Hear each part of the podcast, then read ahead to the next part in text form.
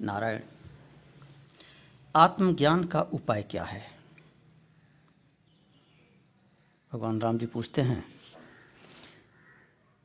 कई ज्ञाते युक्त्या कथमे तत्प्रसिद्ध्यति न्यायानुभूत एतस्मिन् न गेयमवशिष्यते कि जो आपने कहा,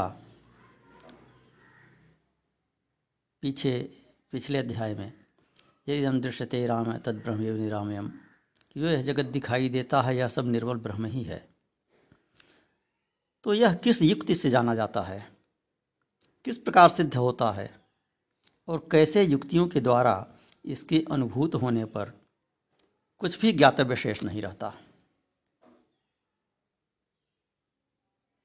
वसु जी कहते हैं बहुकालमियं रूढ़ा मिथ्या ज्ञान विशोचिका जगन्नाम्य विचाराख्या बिना ज्ञान न शाम्यति।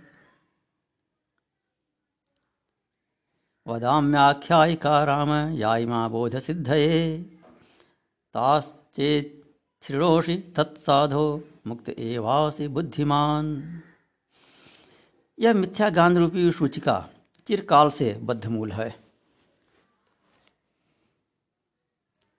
इसी का नाम जगत और अविचार है। यह ज्ञान के बिना निवृत्त नहीं होती। मैं बोध प्राप्ति के लिए आगे कही जाने वाली जिन विविध व्याख्यायिकाओं को कहूँगा, उनको यदि आप सुनेंगे तो आप अवश्य मुक्त हो जाएँगे। अन्यथा नो चेदुद्वेगशीलत्वात् अर्धादुत्थाय गच्छसि। तत्तिर्यग् धर्मिणस्तेऽद्य तत्तिर्यग् धर्मिणस्तेऽद्य न किञ्चिदपि शेष्यति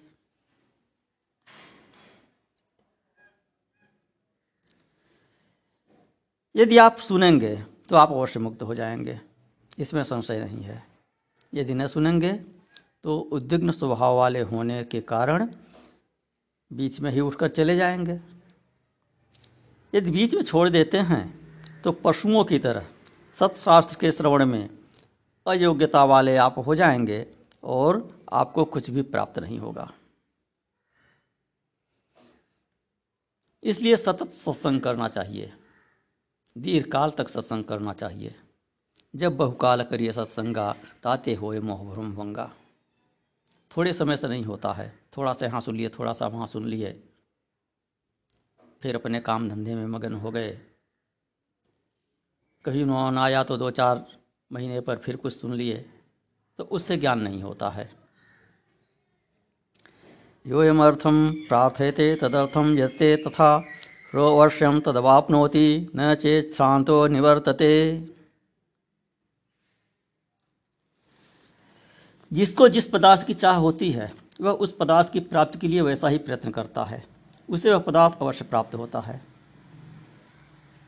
बशर्ते कि वह बीच में शांत होकर उससे विरत न हो जाए। थक कर हार न जाए, छोड़ न दे उब न जाए।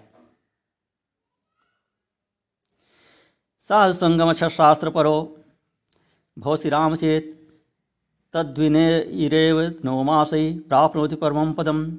यदि आप सज्जन संगत और सत्शास्त्रों का अभ्यास में तब तत्पर होंगे तो कुछ ही महीनों में, नहीं, कुछ ही दिनों में परम पद को प्राप्त हो जाएँगे। फिर राम जी पूछते हैं कि, आत्मज्ञान कराने के लिए कौन सा शास्त्र मुख्य है? जिसका ज्ञान होने पर फिर पुरुष को शोक नहीं होता?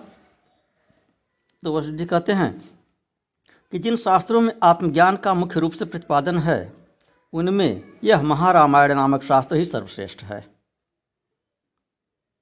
यह जिस शास्त्र की चर्चा चले योग वाशिष्ठ महारामायण। इस सर्वो, इसमें सर्वोत्तम इतिहास का वर्णन है। इसका श्रवण करने से बोध प्राप्त होता है। यह शास्त्र संपूर्ण शास्त्रों का सार कहा गया है। इसके सुनने पर कभी छीड़ न होने वाली जीवन मुक्ति स्वयं उदित होती है। अतः यही सर्वाधिक पवित्र है। पवित्रतम है यह।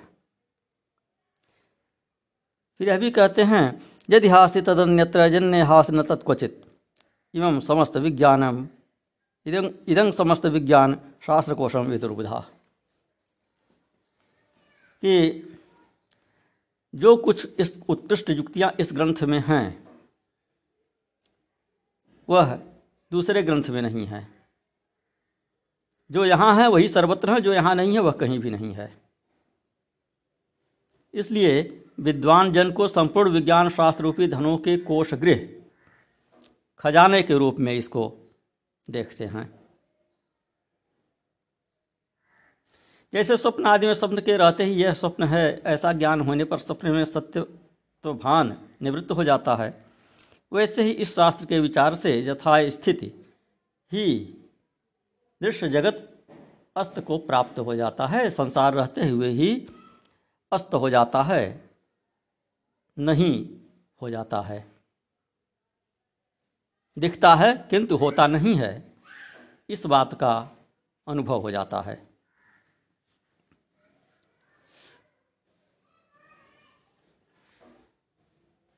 दुर्भाग्यवश, जिसको यह शास्त्र रुचिकर नहीं होता, वह ज्ञान का प्रतिपादन करने वाले किसी अन्य शास्त्र का भी विचार करता है। इसमें हमारा कोई द्वेष नहीं है वशिष्ठ जी कहते हैं। जैसे उत्तम औषधि के सेवन से निरोगता स्वयं प्राप्त होती है, वैसे ही इस शास्त्र का श्रवण करने पर जीवन मुक्ति स्वयं अनुभूत हो जाती है। जीवन मुक्तत्वस्मिस्तु श्रुते समनुभूयते, स्वयमेव यथापीते निरोगत्व वन औषधे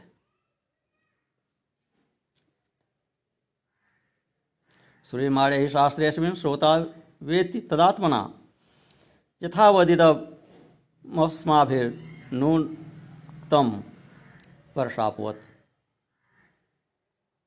इस शास्त्र के सुनने पर श्रोता पुरुष जीवन मुक्ति का स्वयं ही अनुभव करता है। और जो हमने कहा है वह वर और श्राप के समान यथार्थ ही है। यथावत इदम अस्माभिर न नूक्तम वर्षावत वह अन्यथा नहीं हो सकता है। तो इस ग्रंथ की आत्मविचारात्मक कथा से ही आपका यह संसार रूपी क्लेश नष्ट हो जाएगा। धन दान तपस्या, द्वैत शास्त्रों के श्रवण कर्मकांड रूप वेद और द्वैत वेद शास्त्र रूप वाक्य प्रबंध से, उक्त यज्ञ याग होम आज सैकड़ों प्रयत्नों से भी आपका संसार रूप क्लेश नष्ट नहीं होगा। नष्ट होगा तो इस योग वाशिष्ठ महारामायण के श्रवण से नष्ट होगा। अन्य शास्त्र तो द्वैतवादी हैं, कर्मकांड में उलझाते हैं। यज्ञ जाग इत्यादि कराते हैं।